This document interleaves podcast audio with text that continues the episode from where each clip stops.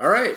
Well, welcome to Pilot. Uh, this is the show where we review the first episodes of famous shows.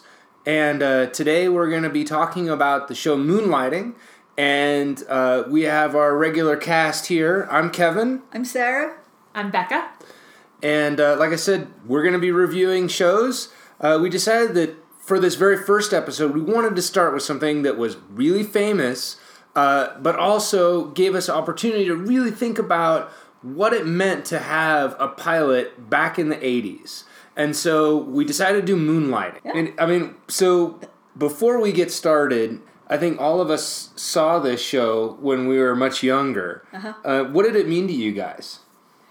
Yeah, I remember enjoying it a lot as a kid. Um, yeah, I think I only have one real recollection of actually watching it. I wonder if it was on a bit late for my bedtime. And it's also not a show that I've watched since, you know. But um, yeah, I remember enjoying it a lot and having a crush on Bruce Willis as a child. I think the first time I watched it, it was already really popular, and I'd heard people talking about it at school. I mean, I knew it was a, a popular show, so I definitely didn't see the early episodes, and I didn't watch every one or, or every season. But I remember it thinking that it was very funny, and the chemistry between the two lead characters was um, very intense, and that it just was this, you know, witty, clever banter, crime solving show. For me, this is one of my favorite shows. And I think what I really liked about it, thinking back, was it was like Looney Tunes for adults. There was just a lot of really slapstick humor and a lot of really fast paced things. And I also remember thinking that there was this incredible screen tension mm-hmm. between the two leads. And when we'll talk a little bit about this more later, but that sort of screen tension is both what germinated and made this show great, but it's also, I think, ultimately what caused a lot of it to its ultimate demise. So, like I said, we sat down, we watched the first episode, and the first episode uh, came out uh, on March 3rd, 1985, and it was a double episode, so they actually aired it as two episodes, um, but it was filmed as a pilot. And so, for those of you who might be just coming into this and uh, not familiar with the term, when people make television shows, usually they film a first episode that's almost designed to pitch the whole show to the executives. So, essentially, after the executives say, okay, we think this might work, go film one episode, bring it back, and then we'll make a call. And so, this show was filmed as a pilot and then it aired. And I'd never seen the pilot before until today, uh, which I think is going to be kind of common for most of the shows we watch because back in the 70s, 80s, 90s, if you didn't see it because it was the, f- the first night you happened to tune in, reruns were hard to catch. And so when it fil- when it showed initially, uh, the within the first season, it took off really quickly and it was really popular.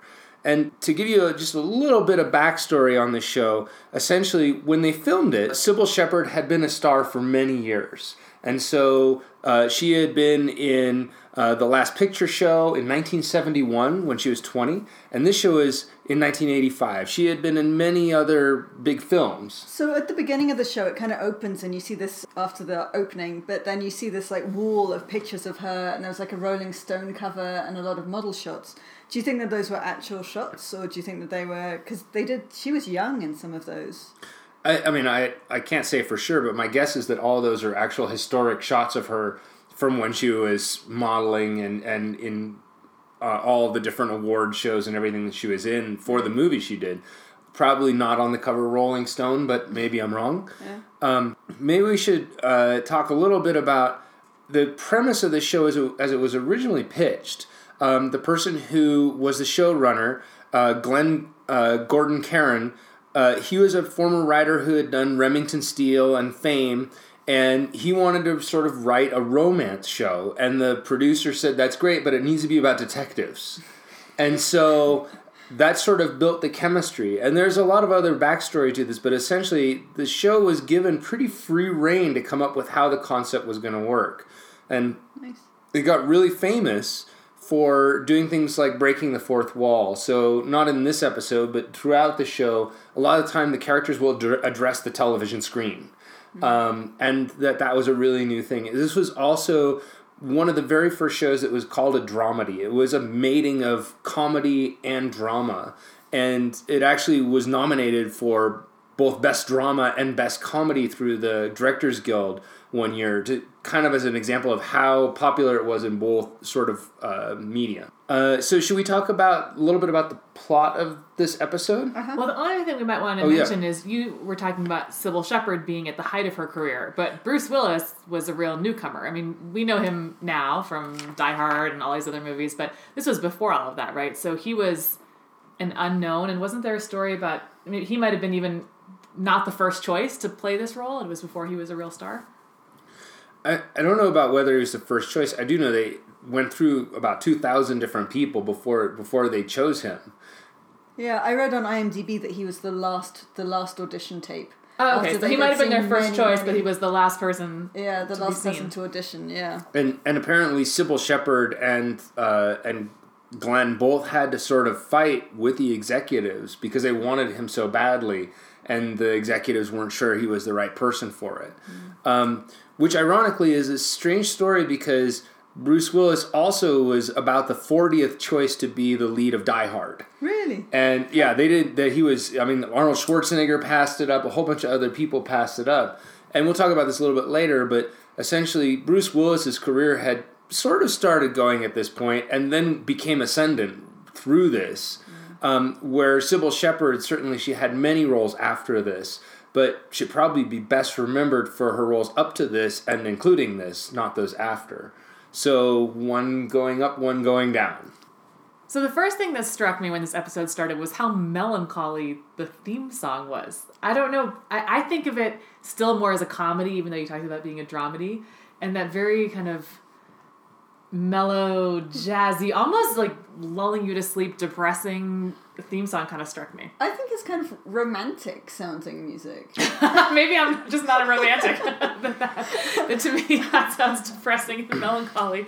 But I was surprised that it didn't make me think about, you know, witty banter and clever and, you know, solving crimes. It So- definitely was super mellow. So Yeah. one person's melancholy is another person's romance, is what you're saying here. Okay, we're not judging. We're not judging. right, right. well, and then you cut to the scene that you mentioned, Sarah, where you see all the the photos and the kind of model shots of of the Maddie Hayes character, and then you see the real live Maddie Hayes.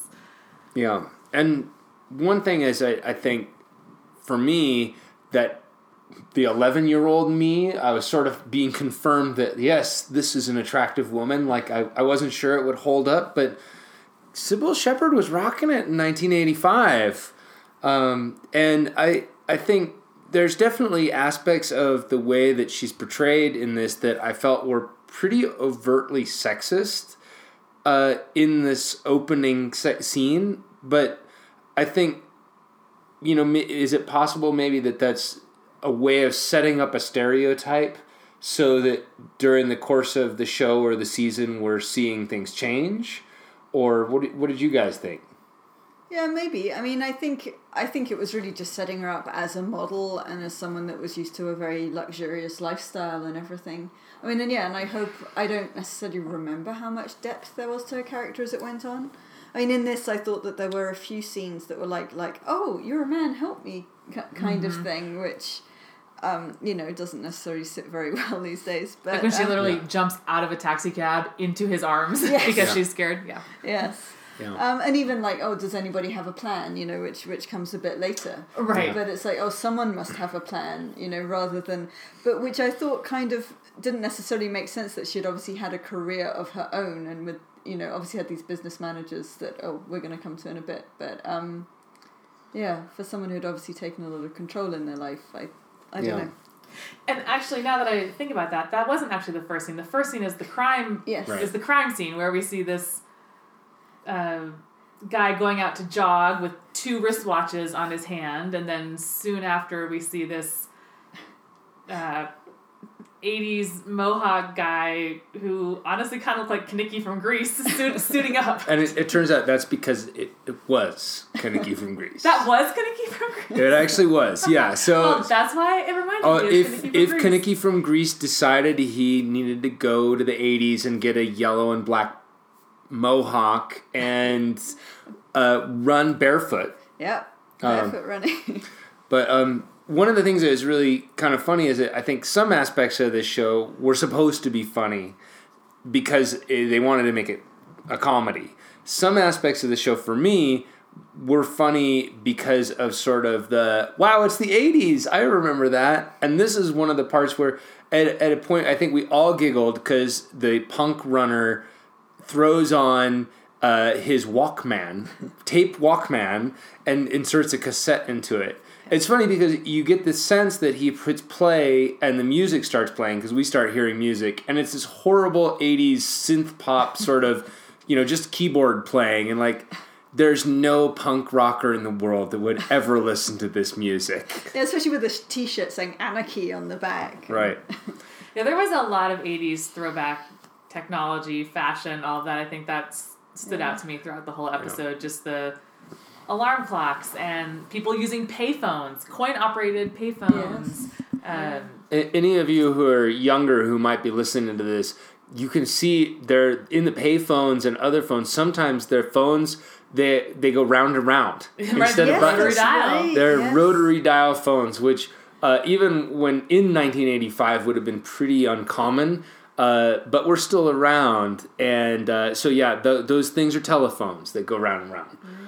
Um, so so we get that's the first scene is basically there's a, a punk rocker who attacks a jogging guy with two watches, uh, or who Well- v- verbally attacks him. Well, I'm not sure. Well, anyway, they they they have a confrontation in a tunnel, and Right. then the guy with two watches runs off, and then is running away from the jogger who on one hip has a Walkman on and the other has a gun, and so the punk pulls the gun, but then the guy runs out into a road and gets hit by a car. And then the, the, the punk goes up and pre- pretends to help him, meanwhile stealing the rich watch, wristwatch from his wrist. But then the police come, and then before running away, he gives them his name, which seemed a bit odd. But yeah, this anyway. guy is Yeah. not really blending into the crowd. I mean, not only does he give his name, he has got a bleach blonde mohawk, and you know, just is not set up to be someone who's just going to fade into the background. It seemed like if you were going to be an assassin or a thief Yeah. and trying to do something in broad, maybe it's the you know you stand out so much that nobody notices. But they did show later on, you saw people give double takes to him. You That's know, true. That's true. as we're moving forward, what you have is is the punk rock guy now has a has a watch that he's stolen from the other guy, and then we move to uh, the introduction of Maddie Hayes, which we just talked about, uh where Maddie Hayes realizes she's dead broke, and among the few things she still has left is a failing detective agency, and then. She goes to close down the detective agency to stop bleeding money out. Yeah, her her financial advisor said you only owned these businesses because they were write offs, and now that you don't have any income to write Yeah. write this off against, you have to go shut all these down. So Yeah, she goes 'cause into fire everybody. She also had a nail salon and a, um, a dirty bookstore. and a dog grooming place. Right. yeah. I, I wish we could have seen the scene where she went in to close those places down too. Right. Because you know the sad dog groomers leaving and, and the porn store guy having to quit. And, um, so then we get to basically the introduction of of David Addison, who's played by Bruce Willis, uh, and uh, like I said, this is sort of Bruce Willis's big shot. This is how he got famous.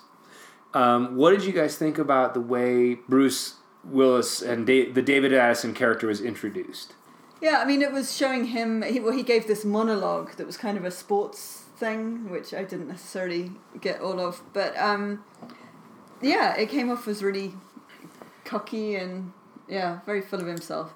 But throughout, I was actually struck by how much charisma Bruce Willis has. It didn't necessarily come across right in that first scene, but definitely. I mean, that character has a lot of, and he has a lot of charisma. Yeah, he's bringing a lot of swagger to this role that was more or less believable or felt justified at certain times. And he would also, though, had a sense of humor, which I think helps. But he's definitely coming across as, yes, the, the cocky, arrogant, um, and slightly sexist guy. I mean, he meets this woman and he's trying to think where he's seen her and immediately goes to, you know, her being a playmate of the month some Yeah. year and thinking that that's, you know, an appropriate way to introduce himself. I mean, that's my first assumption a lot of the time with both men and women that, that they were centerfolds. At this point here, so basically, the door opens and Maddie comes to walk in, and a trash pail uh, falls on Miss DiPesto, who is the assistant uh, throughout the entire series who answers the phones. And we get like the first joke that I can remember being very moonlighting style, which was the pail falls on on Mr. Pesto, and she just stands there with his pail, and and David Addison says, "You're looking kind of pale today," and I realize that that, that joke still is funny to me even now. Uh, and that kind of witty humor is something that I think was, was the hallmark of this show. I was reading online that most hour long shows have a script that's 50 to 60 pages. And because there's so much dialogue in, in every moonlighting episode, it was at least double that. Yeah, and because there's also a lot of scenes where they talk over each other as well, which then also doubles the page length right. of, the, of the script. And that's a, that's another thing that's really a unique hallmark of the show is the talking over each other. How often can you think of shows where they literally are going full speed in conversation, saying totally different things at the exact same time in a television show? Um, so we get past the scene where where David is introduced, and then essentially he gets fired that's the that's the the result of this. And a good portion of the show that follows this is David trying to convince Maddie not to close down the detective agency. Yeah, and basically because he wants to have his own job back and to have yeah to, to get everything going again. And he said about he had to give back the company cars, and he was like, "Oh, the two Porsches." right. And he also says, "Oh well, I was only losing money because we were supposed to lose money. If you want me to make money, I can make money. Right. I'm the best there is." So then he ends up uh, in as he's continuing to kind of stalk her to try and convince her to keep the agency open. He interrupts her on a date and is still trying to convince her to keep the business open. She's still saying no. But as they're leaving from this restaurant, then we meet punk rock guy again, right. who's in the elevator. And so we've seen a bit of the the the before we before this scene we, we also cut to um to a German well a birthday party of a little girl and then we meet this old German sounding grandfather guy talking to the punk on the phone. And the punk was like, Oh, they're following me. Um, I was going to give it to you tomorrow, but it's like, Oh, okay, I'll meet you in an hour. And then you see the punk being kind of chased by these two slightly odd looking men who both actually looked familiar to me, but I couldn't quite place. Um, I think we can discuss about them in the in the coming scenes. In the yeah. coming scene, but um, but yeah, and so then the the punk is then running through I don't know like a shopping mall or a or a hotel kind of thing, and again trying to hide, and this six foot tall guy with this blonde mohawk doesn't really fit in and and there and I thought there was a lot of tension amped up in a scene that then he gets into an elevator and being kind of chased by this other guy who also was in a in another glass walled elevator and going up and up the building and you knew that something bad was going to happen but you didn't know when. I thought that was quite nicely done in terms of yeah. you know really getting the tension there. I thought there was really good tension but i also thought that that scene was one of these things where like in in a lot of shows they're like we have this technology that really produces an interesting visual effect uh, glass walled elevator or whatever. Let's use that in a scene. How do we do that? And and so I, I, I enjoyed the tension of it, but at the same time, you're like, why didn't he just push the emergency stop and or push the down or do anything like? Uh, and so it was one of those things where you feel this tension, and at the same time, you're it like, didn't feel very realistic. Yeah, I don't know. I think you're kind of trapped once you get in an elevator too, and yeah, I don't know. And then especially at the end when it did finally stop, and then he was waiting, didn't know where the other guy was. And I don't know. I think that you have limited options when you do that yeah. pass. But anyway, ultimately, then it's like you don't quite know what happens to him, and then he gets up to where um, Maddie and David are, are, are, waiting, and then he takes the watch off his wrist and, and basically forces it onto. He spits it out of his mouth. Oh, that's right. So yes. I think basically yeah. you you realize that he he spits this watch out of his mouth, is trying to put it on Maddie's wrist. She has no idea what's going on, and he's and then he slumps, acting kind of weird. He's acting yeah. kind of weird and then he slumps over dead. He's got a knife in his back. So obviously the other guy confronted him, stabbed him, but couldn't get couldn't find the watch or get the watch out of it because yes. he had it in his mouth. Yes, yeah. And Maddie, I think, faints, and um, and Bruce Willis just looks a bit amused, which I thought yeah. was an odd response to it. So now this case lands on their lap that they can now try and solve together, or you know, David's suggesting they solve together as a way of proving that they should keep this detective agency open. Well, they kind of get forced to do it because then they both get taken to the police station. And um, and yeah, Bruce Willis immediately makes friends with the police by using his one phone call to order a pizza, and um, but um, yeah, and they come out, so they're kind of yeah forced into it as much as anything, and also by the by the next scene at her house. Yeah, and so basically, as as this plot's pers- moving forward, we're seeing that sort of almost David and everything else in the show is trying to force Maddie to be a private detective, uh, and. Uh, there are many scenes that kind of come in quick succession that involve what happens after the stabbing, where there's television interviews and the cops are being, and everything is sort of like, well, of course, you need to solve this crime. Um, which to me seems kind of strange that, you know, that here's this person who's really famous for being a model, and they're like, well, someone's been killed. Instead of the cops solving this crime, why don't we have the model do it? But I think it's not really everybody, and I think it's Bruce Willis that called the the um, the TV cameras and stuff because he wanted to basically force her into reopening the de- the, te- the detective agency. Yeah. So I think it's more him that, and I think he doesn't actually want her to be a detective. He just wants her to bankroll it all. right. And so I think he's trying to force her hand more into that rather than necessarily working cases with him. And he's trying to, as we find out later, I mean, he's actually hanging on to some of the evidence to try and keep himself central to solving this crime Yeah. versus Yeah. just turning it over to the police and letting them take it. And now, right around the point where they're getting out of the police interview is the first time that Maddie Hayes does her little signature growl, where she's just so frustrated. She's "Mm."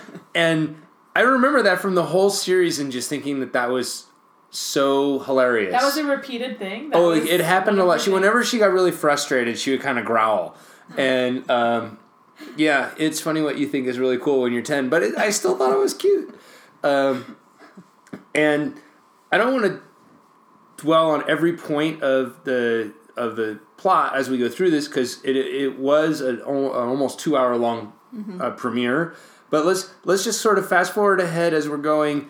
They are But we have to discuss the, the scene that happens next when they go back to the house. Oh yeah, no, I was gonna get to that. Okay. Uh, so the only reason why is because of the nipple shirt. yes. That that's what we need to talk about. Like Let's talk about the giant hot dog on the gas electric burn. we'll get to that. We'll get to the hot. We'll get to the burning hot dog. But so what first, exactly are we going to skip? Because those were the, that was the next scene. okay, we're not skipping anything because we have to get to the nipple shirt. So they go. They go back to Maddie's house. And they're there, and suddenly some bad guys are there. And it turns out it's the bad guys who are trying to get the punk rock dude to give them the watch. And so these guys, you basically have one guy that's very tall, looks like kind of like a bodybuilder type, a, a bit sort of Arnold Schwarzenegger. Looks in like he had some work done. Maybe As- some lip implants or Yeah, something. odd face, but he did look familiar. I'm sure I've seen him in other things.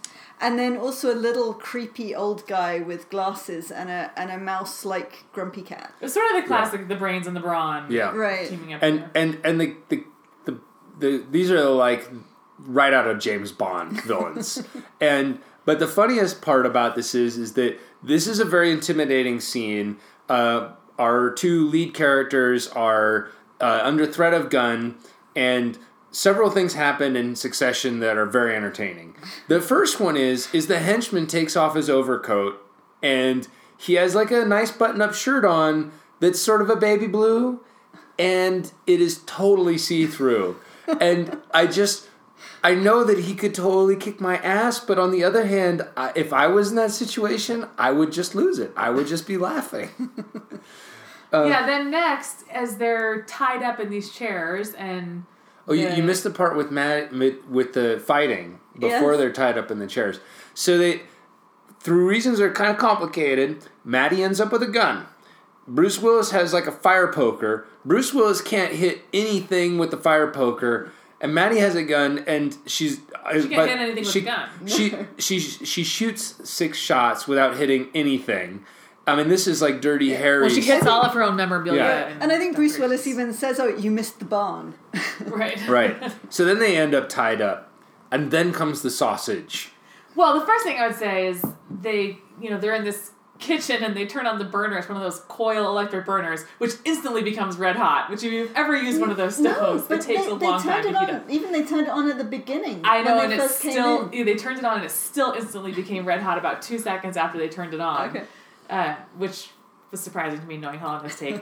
then he's threatening them. Obviously, he wants to use this you know, the hot stove in some way, and all of a sudden he's holding this like huge fat hot dog A in tongs. I mean, Yeah. it looked like the size of a hot dog, just about three times as fat. And then he starts putting it down on the coil electric burner to let it sizzle and steam, which I'm sure was supposed to terrify them. And maybe I'd be terrified if I thought I was gonna get put on the electric burner. But Yeah. I mean, that hot dog just looked hilarious. I thought it was an interesting intimidation technique because it was kind of Like, like, did oh, he bring the hot dog? Did he have that hot dog with him? Did she have that hot dog in the fridge? How did he Yeah. know he was going to find the hot dog? And can you- did can he you- know where to find the tongs? Do you, do you know the production crew showed up with hot dogs and someone was like, that is not big enough. Go and get me the fattest hot dog you could ever find because it needs to be bigger on the screen. It just seemed very elaborate. That Or- they would or is it this like- situation and actually like have the hot dog? Or is it like the also 'cause hot hot dog adds 10 pounds when it's on the camera? maybe, maybe.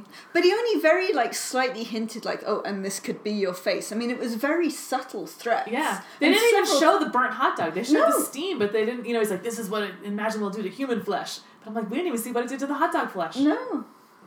It's probably because they couldn't afford a real stove, so you know they couldn't Yeah, it looked very actually plastic. sear it.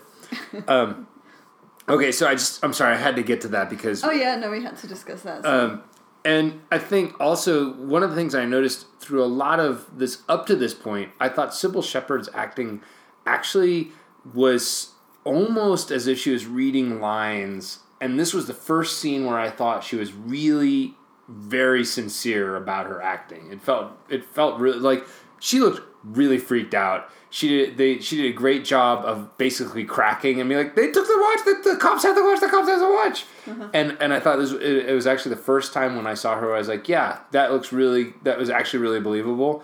I, I think as I said before, the Bruce Willis character is never really supposed to be believable. He's always supposed to be kind of like a cartoon yeah, character. wisecracking and Um, and and as a foil, I think this is the first time where I felt like, okay, you're really being earnest. But I think in the same vein, I think that he's meant to be this, you know, this wisecracking. But I think she's also meant to be quite.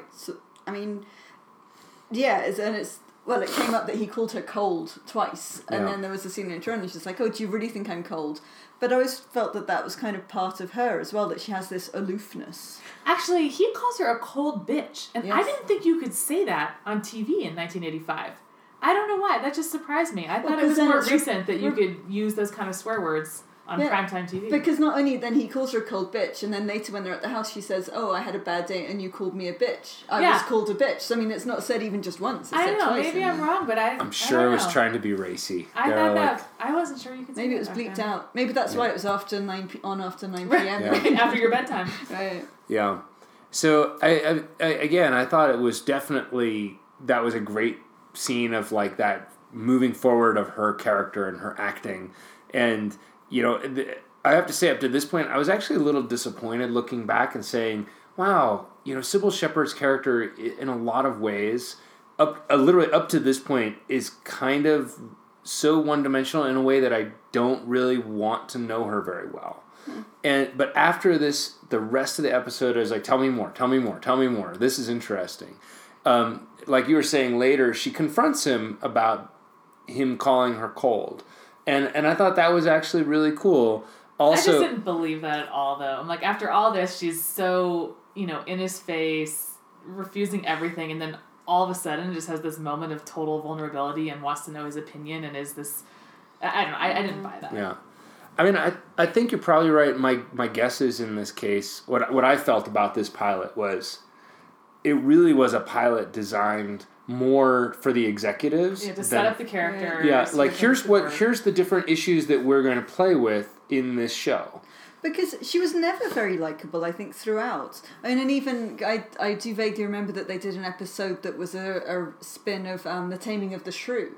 Yeah. And she was the, the shrew, you know, and I think that's kind of what the character was almost meant to be. Yeah, no, I, I agree. And I think, like I said, I think she was supposed to be the foil, but in in the same way, like I think in this episode, up until this point, I was like, I just don't care about you. Uh-huh. And then after this point, I was like, you know, I actually care about you. And and I think part of it was that she softened up a bit, but also part of it was I think she the lines or the writing got much better in terms of the dialogue that she was given. So it stopped being like, oh, poor me. I have lost all my money, and it started be you know like right after this. Basically, they have a scene where where she says like you can't hit. She tells Bruce Willis he can't hit. You're a sissy fighter, and he gets kind of offended. And then she decks him, and and he's like, yeah, okay, so you know how to hit, and I don't. Um, and I thought that was a really good sort of twist, and and like she played it off like, yeah, I know what I'm doing here. Yeah.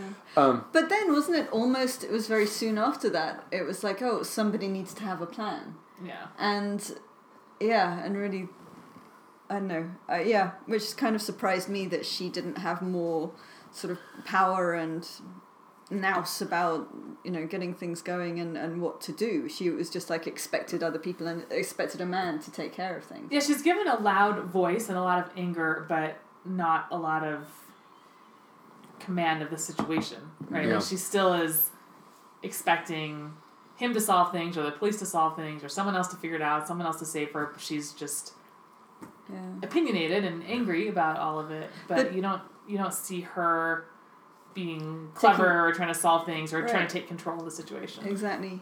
But what that scene also establishes to to get back to the plot is that the Bruce Willis had actually taken the watch from the police station, which is also then what then ties them together because now they have to solve the crime rather than leaving it in the hands of the police. Right. Right. And so there's many sort of fighting, bickering about whether or not they should do this together. And Cybill Shepherd or uh, Maddie is is saying, "I don't want to do this," and then uh, she ends up coming into the now closed.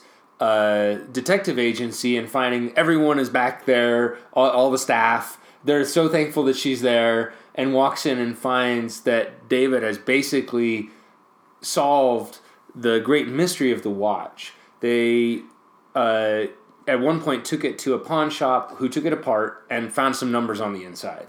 Uh, no one knew what the numbers were, and David, in a fit of uh, genius, discovered that the numbers were uh, coordinates, latitude and longitude. Because the, the owner of the watch was an amateur pilot, and his father was a Second World War pilot, who um, who had got the watch from a Nazi who who said that. Um, oh no, the Nazi had given the pilot, the grandfather, diamonds. Right. Yeah, But- this is where it just he cracks me up. Where and of course the bad guy is A a Nazi. Nazi. like let's go back to what the archetypal villain of anything is is a Nazi. So- and yeah, this Nazi sees the war is coming to an end, sees his his prospects aren't good, and basically tells. For some reason, I don't know why he thinks an American pilot is going to help him, but is like, oh, here's where I'm hiding four million dollars worth of diamonds, and I'll come get it from you after the war. Like, why why he thinks this American pilot is gonna hook him up after the war is another whole mm. Mystery to me. And so then what I didn't understand, so we get that the Nazi, who was the German grandfather, that he, you know, then he was the Nazi and then he wants the watch. But then, and the punk, but then this other, the couple, so the guy in the see through shirt and the guy in the glasses, I The never quite They're guy. never really explained. Somehow they must Yeah, have just they- gotten they- wind of this and they wanted the diamonds for themselves, but they never really explain how they would have found No. out about it, how they're connected. Yeah. Yeah. But they they want in on the diamonds. and and so as as basically they figure out that the watch gives coordinates that's in Los Angeles, which is con- very convenient. And it turns out there's a building with a giant clock on the side that looks surprisingly like the watch. And is this, I mean, you guys, well, you live there, is that, do you know that building? Is it an I didn't building? recognize it, but it, it could be. I mean, there's a lot of kind of Art Deco type Yeah. buildings. Uh, like an that, Art but I didn't Deco clock recognize towery building. And then And the guy was a clock make right. He was a clockmaker, Watchmaker. so Yeah. it's a clock on the So- building. so um, we end up the sort of the the the clim- the climactic scene is uh, that Maddie and Dave go to climb the face of this building to look for the diamonds that are hidden somewhere on this. And there, there's actually a really good scene where basically they're dialoguing while David is trying to climb up the side of this wall and he's saying all kinds of vaguely sexist things and keeps falling off. Uh, and then Oh, she vaguely sexist. He's talking about how men are more evolved than women. Yes, And- because they came first. because they came They've got a good fifteen yeah, the minutes. 15 on minutes. uh, and I I think that uh, at that point, you know, basically he he falls he falls he falls off while wearing her business pumps and uh, pencil skirt. Maddie just zings right up there. Now, I should point out that when I say Maddie just zings right up there, I mean probably a very muscular woman or man in with shaved legs donned the same outfit and a horrible blonde wig and climbed up this face um, because e- either that or she really hit some steroids for like a, a week or two before this filmed um, it was is really obviously fake but you, And obviously a man, I think. I, I think it was a man. I, I'm not. I don't want to make that. It might have been a stunt woman. Either way, I I do have to say that this is the era before CGI, and there were that scene there uh, up on this side of this building was obviously a stunt person. But there were a lot of scenes with people hanging off the side of ladders and buildings that was face shots of the lead actors and they were probably I'm not positive, but looked a lot like there was no blue screen. They were actually on a ladder on the side of a building. Yeah, I mean, you saw traffic go underneath, and it didn't. I mean, it looked pretty real. And Yeah. there was that scene, and it's like Bruce Willis was holding onto that ladder really tightly. Yes. I mean, and I think that that was more than just acting. He was really holding on hard. Yeah. Um, so so long story short, they get the diamond. The old Nazi guy shows up. Uh, But I think should we talk about the ladder?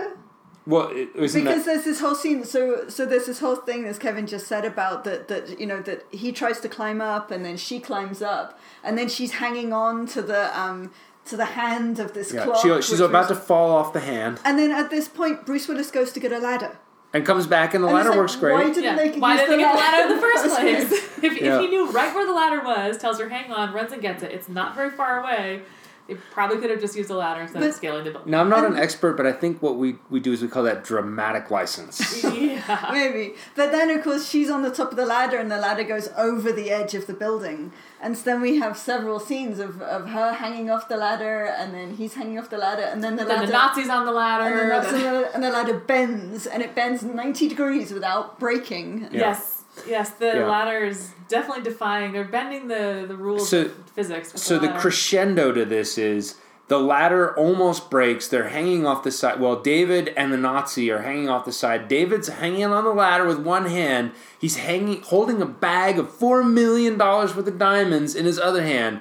Old Nazi guy is hanging onto the same bag, and that's all that's keeping him off of what a four-story fall or something. more than that, I think. And then it happens. The best part for the whole thing in this whole thing for me is as the old Nazi is hanging on a bag of diamonds, he says aloud, Can't hold on much longer. ah! Meanwhile, little diamonds are coming loose from the bag Oh, and like hitting pinging him on off his forehead. Yeah. Yeah. But I think, well, I was also struck. It's like in this, and it's like, oh, um, something about, oh, they've been hidden for 40 years. And I think now, of course, it's, you know, well, okay, I can't do that math right now. But anyway, but it's like uh, the, the war then, I mean, it was obviously so much. 40 years isn't actually that long. I mean, that, that, that the guy was a youthful grandfather. you know, Who had served Right. in the war. yeah, Grandpa And I think- Nazi was like only like 65. Yeah, Right. and so to put it into that, yeah, I think it's interesting that the war was still that close. I mean, it's hard for us to imagine that now that so many, yeah, You'd have a lot of veterans who are still alive. yeah. So so that is the the height of the excitement in this episode, and then from there, the next scene is we find out that that Maddie Hayes is started a detective agency, uh, or so it's Well, been no, reported. No, no. haven't. It's no, it's been reported in the news Oh. that you know former models detective agency detective, right. Uh, solves solves diamond heists, and then it, the question is whether or not they're going to go into business. So he's at her house and he's trying to convince her, and it's like, oh, will you, you know, you got to let me know, will you tell me? And then she's like, oh, I'll let you know tomorrow. And then he's pushing it, oh, so this time tomorrow? And she's like, oh, all right then, this time tomorrow. And they open the door to a flood of reporters, and he's like, oh, don't have a don't have a story for you yet. This time tomorrow, we'll let you know. Right, and so that's how it ends. Um, uh, I forget it was a, a little over an hour after you remove all the commercials. Um, it's available on YouTube, so um, you can watch that episode at least right now. It's totally available to stream, And uh, so let's go into sort of some questions that we were going to ask more or less every time for, for these episodes. First one love it, like it, hate it, or bored to death? I, I liked it. I didn't love it, but I liked it. It was entertaining. It's a you know somewhat interesting premise of these two unlikely people being thrown together. Um, Yeah, I think I'd give it a like. I- I- I'll give it a like as well. I think I'd have liked a bit more depth in both of the characters. I mean, I mean, yeah, they were both attractive people. Bruce Willis with a full head of hair. Um, Sort Well, of. Well. starting- okay, starting- beginning to thin, but mostly more hair, definitely. Oh, and chest hair too, Yeah. which which you don't see a lot these days. But um, um, yeah, no, I, I, yeah, I, I liked it, and I, I got emotionally involved, which Yeah. is not hard for me, but I definitely liked it. I think that when I watched it, I was ready to love it because I remember so fondly loving the series yeah. and thinking. I, I actually think they crammed so much into, even though this was like a two hour episode basically, I think they crammed so much into it that they, you know, so many different things how to get the series set up, the character introduction, the plot, that I didn't have enough time to really connect with the characters. But they gave him no backstory at all. None. They, they Yeah. said Yeah. they said things that he hadn't done. Like Right. he hadn't been in Vietnam. He hadn't been, you know, a At detective. Yale or. Right, Yale or Harvard. But um, yeah, but we didn't find out anything about his backstory. Yeah. Um, all right. So now, if you were a network executive, would you have picked this up? I think there was chemistry between the characters, and I, I think there was that, and I think that there was enough going on that yeah, I think it would have been because having the the, the detective thing and having the romance, I think that was. Uh, yeah, I think that would be enough to hook a series on. Yeah, and it was unique, as you mentioned. It was the first Mm. kind of drama comedy, so that could have been intriguing. Uh, maybe risky too, but Yeah. could have been intriguing. And I definitely got a sense of that right from this episode. I think there were certain things that probably developed a lot throughout the series, but that was not one of them. Like, this was definitely a drama with death and serious emotions. and Nazis. and Nazis. although I don't Former recall Nazis. Form, yeah, uh, but then also the comedy was getting established, and I think in both cases, like the you get a sense of of how that plays out for the the tone of that throughout the series is constant. Yeah. Um, I, I think the comedy got deeper as the series goes on, in part because there's so many. It's so well set up that so many of the jokes can be played out over and over again. Yeah. Uh, like Miss DiPesto, uh, the the receptionist character who always answers the phone and rhymes, and does a lot of other very quirky things. As the series progresses, it fits to have her do quirkier and quirkier things because we already know who she is. Yeah. So, would you have watched the series based on this pilot? It's kind of similar to the last question. If if as as a viewer and you saw this, would you think, "Oh, I watched another one"? As as a viewer now, or as a viewer at the age I was when this came No, out? I think even a viewer now. As a viewer Yeah. now. Yeah, I mean, to to people who might consider lis- uh, watching the show, I think I would because I think Bruce Willis. I think there was enough charisma there. I think there's enough fun in both his role and in the show as a whole. That yeah, I mean, it's like I'm quite tempted to, to look up more episode on YouTube. So I might Yeah. I might watch more even you know now now. I'd probably let it go and wait for some reviews down the line. I mean, I feel like there's a lot of shows like that though, where I saw the first episode now, just in the last few years, where the characters seem so forced and the banter seems so forced that it's a little yeah. annoying. But then once it settles in, they end up in a good pattern. So But did you find this forced? yeah, I did. Right. Just because they were, it was you know. I'm the cocky, arrogant, funny detective, and mm. I'm the outraged model. You know? Right. So, I don't know if I would have been clamoring to see the next episode right away. I, I mean, I, I tend to, I, I think like the the comedic power of Bruce Willis in this was so much for me. Even watching this, I'm like, yeah, give me more of that, give me more of that. Mm-hmm. But I tend to agree with you that there was a lot of feeling of forced. But I think as as we continue this podcast series, that's I think one thing we're going to see over and over again because I've watched a bunch of other first episodes.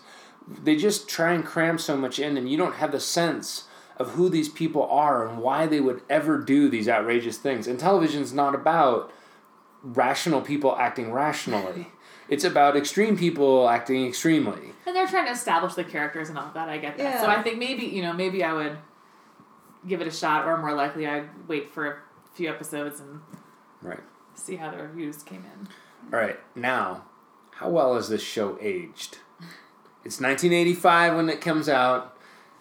Uh, we're looking back with a 25 plus year uh, window, right? Right. How well is this show aged? Yeah, I mean the fashions for sure, and um, yeah, those were very eighties. But the actual nature of the show, I mean, I think it's like, would it be made today? Is a, I guess is another way of thinking Yeah. about. I think the premise still holds up, and Yeah, me too. The costumes, the technology, all that absolutely feels dated, and it feels dated watching it. But in terms of the pacing, the premise, even I yeah, the, it. the concept of it, I think is still. I think yeah, I think is still good. Yeah, I mean, I tend to agree. I think like there's there's a if if you want to watch this, there are a lot of opportunities to laugh at really bad fashion. And I think one of the funny things is is that when we think 80s, we think neon pink whatever. But I don't think that's really what the 80s was for the most part. No, it was nipple shirts. Yeah, there was a lot of nipple shirts. Uh, there were strange uh, oversized blazers and jackets oversized blazers and a lot of jackets, lots lots of shoulder pads. Yes. Um, and you'll have plenty of opportunity for that in this. But and and I also would say I think that if they were to make this now, the political correctness of what we face in our society now, even I think the the concept of this show is you have someone who's coming from the outside of detecting, uh, which is the Maddie character, and who is supposed to be presented as sort of spoiled. And then we have this guy from the streets, you know, he knows everything, he's calm completely. And to have that set into a male and female gender stereotype, I think would be a really tough sell now to the market. Um, I, I don't think that even even as the show progresses, it's it's about both of the characters over time expressing more depth and range and getting a sense of who they are. If this were a pilot now, I think that the that those stereotypes would be something people would balk at a lot. At least that's my feeling. Well, I think it, I think that there would be a lot more set up now to show how she's a strong woman in her own right, rather than the the help me help me kind of I yeah. aspect of it. and and I th- so I think that that part has not aged well. But I also think that's a part that diminishes considerably as the series goes on. At least as I recall from being a kid, that you know I think that it ceases to be she is a person who looks to David for help as much as it becomes a conflict about the way they choose to do detecting. Yeah, in which cases they take. Yeah, Right. that's yeah. Um, and so I thought that that part didn't age particularly well uh, for the pilot, and uh, but the general concept I think would would actually go over really well. Still, like you know, private detecting is something that's fun, um, and the way There's that so many crime shows still on Yeah. now. It Right. seems like every time we turn But around, then- there's another one. But there's endless spins that you can do on it. I think, Yeah. and especially private detective, even more than a cop. Well, I think one thing that it's not covered at all in this episode, but in future episodes, it's I think was most groundbreaking about the show is that it totally didn't take itself too seriously. Um, one of the things that I remember keenly was so they they would write these scripts and film it, but it was really hard because they were talking so fast that the scripts would get used up, and so a lot of the time with episodes they would basically finish the episode and be three or four minutes short and there's no way they could edit it to run longer. So they would have people come out and do song and dance number, like they'd have people in the cast dancing or singing or introducing something or whatever, just because they literally needed to fill time. And they had, um, as as Sarah was saying, there was this episode called Atomic Shakespeare where they basically did a, a, a farce of the Taming of the Shrew. And they did a whole bunch of other episodes where they just I remember there's some kind of theme episodes Yeah. where they would. and they just depart from reality and and that's really something that i think no show has done really well uh, in the before this, and very few have done after. And I think that is something that would would carry really well now. Yeah, and the sense of yeah, I mean, and really, uh, I guess a part of that is just that sense of fun that um, that there was. Yeah. All right, so as we said at the beginning, this is sort of the place where Cybill Shepherd, who's been a major star, uh, nominated for Golden Globes and Academy Awards, uh, this is what I think she's remembered best for, uh, at least outside of the 70s. And this is one of the first things that Bruce Willis really hit with. And do you think from watching this that Bruce Willis came across as the guy who became Mr. Die Hard, all these other movies became this, I mean, incredibly wealthy, famous star? Well, I did see a lot of John McClane in in David um, Addison, and yeah, I mean, as I said, I think that there was a lot of charisma, and yeah, I could I could see that. And Cybill, she, she was in a sitcom called Cybill after this, which I think, I mean, yeah, which I remember watching, but yeah, I don't know about anything since. Yeah, he had definite charisma and star power. I wouldn't have thought of him as action hero, but as clever, kind of comedic male lead. Yeah, I think that came across. I mean, for for me, like it's it's easy when you look back and you're like, well, but he became really Yeah, famous, right. you know. And, and I just look at it like he basically owned any scene in which his mouth was open and words were coming out in this entire episode. Yeah. It's not as if they gave him those lines and that was the lines that did it. It is so much of his acting, and, and in fact, one of the things that I noticed was even in places where he wasn't talking like he did some very convincing posturing facial expressions like i think he was taking it really seriously and one of the things I think he is actually, uh, you know, he is a good actor, and especially in some of the films he's been in subsequently. I mean, he's not just an action hero, you know, like I know Looper, Twelve Monkeys. I think he actually can Yeah. act, you know. Yeah i mean sixth sense was Right. was like a, an amazing performance of his and I certainly don't mean to discredit Cybill Shepherd. She did an amazing job given, I think, what this role was, and so many of the things that she's done have been amazing. Um, it just sort of like it's an interesting place where they're sort of passing as their careers are going in divergent directions with Yes. respect to film. Um, now, the last thing I want to ask you guys is, is so we all have seen this when we were much younger, and, and you know, uh, for most of us, preteen. Uh, what is it? What you remembered? I just I remembered the banter between the two of them and them fighting but having this underlying attraction and that definitely seems to play out. I didn't remember any of the particulars of how the agency was formed and how it got its name and all of that, but in terms of the dynamic between the two of them, yeah, that was it was pretty true to what I would have remembered. I, I loved how basically the the detective agency at the beginning of the show had a different name and it changed to become the Blue Moon Detective Agency. And I never knew where that came from. I thought that was just kind of clever, and it turns out it came from a shampoo commercial. But she was famous Yeah, she was famous for a shampoo was the Blue commercial. Yeah. So, what, what about you, Sarah? Yeah, I think it was, and it, yeah, I remember.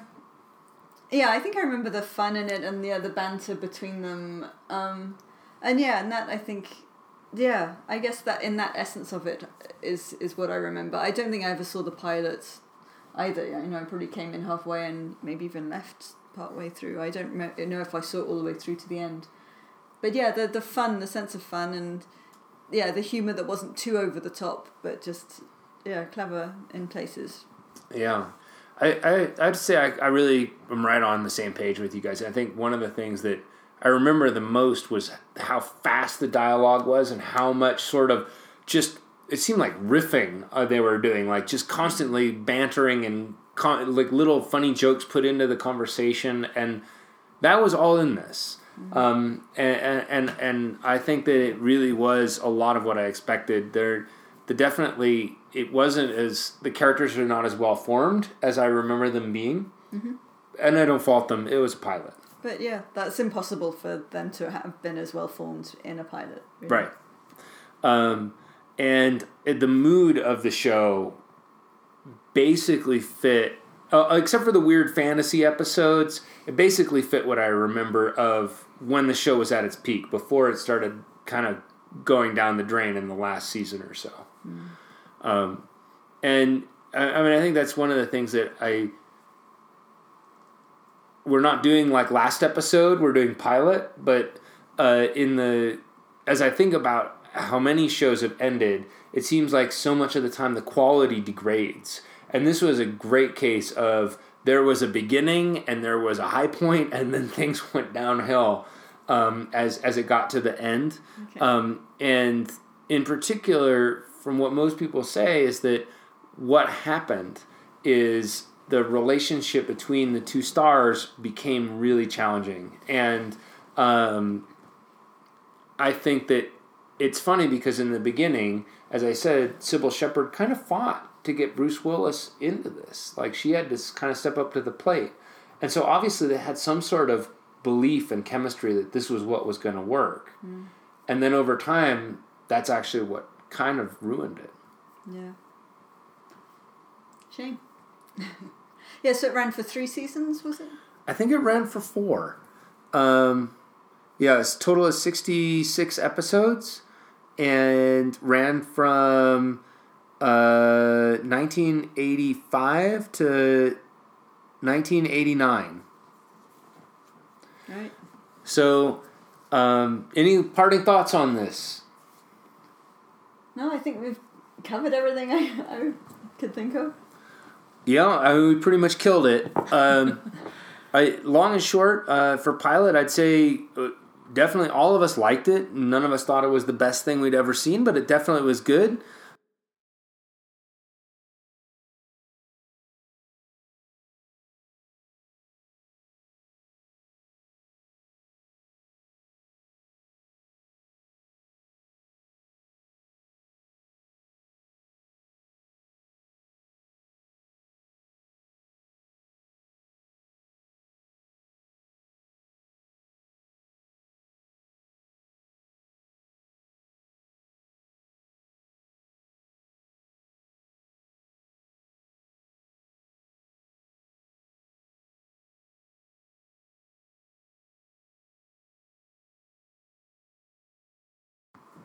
If you're a Bruce Willis fan, if you're a Moonlighting fan, it's worth going back to watch the pilot.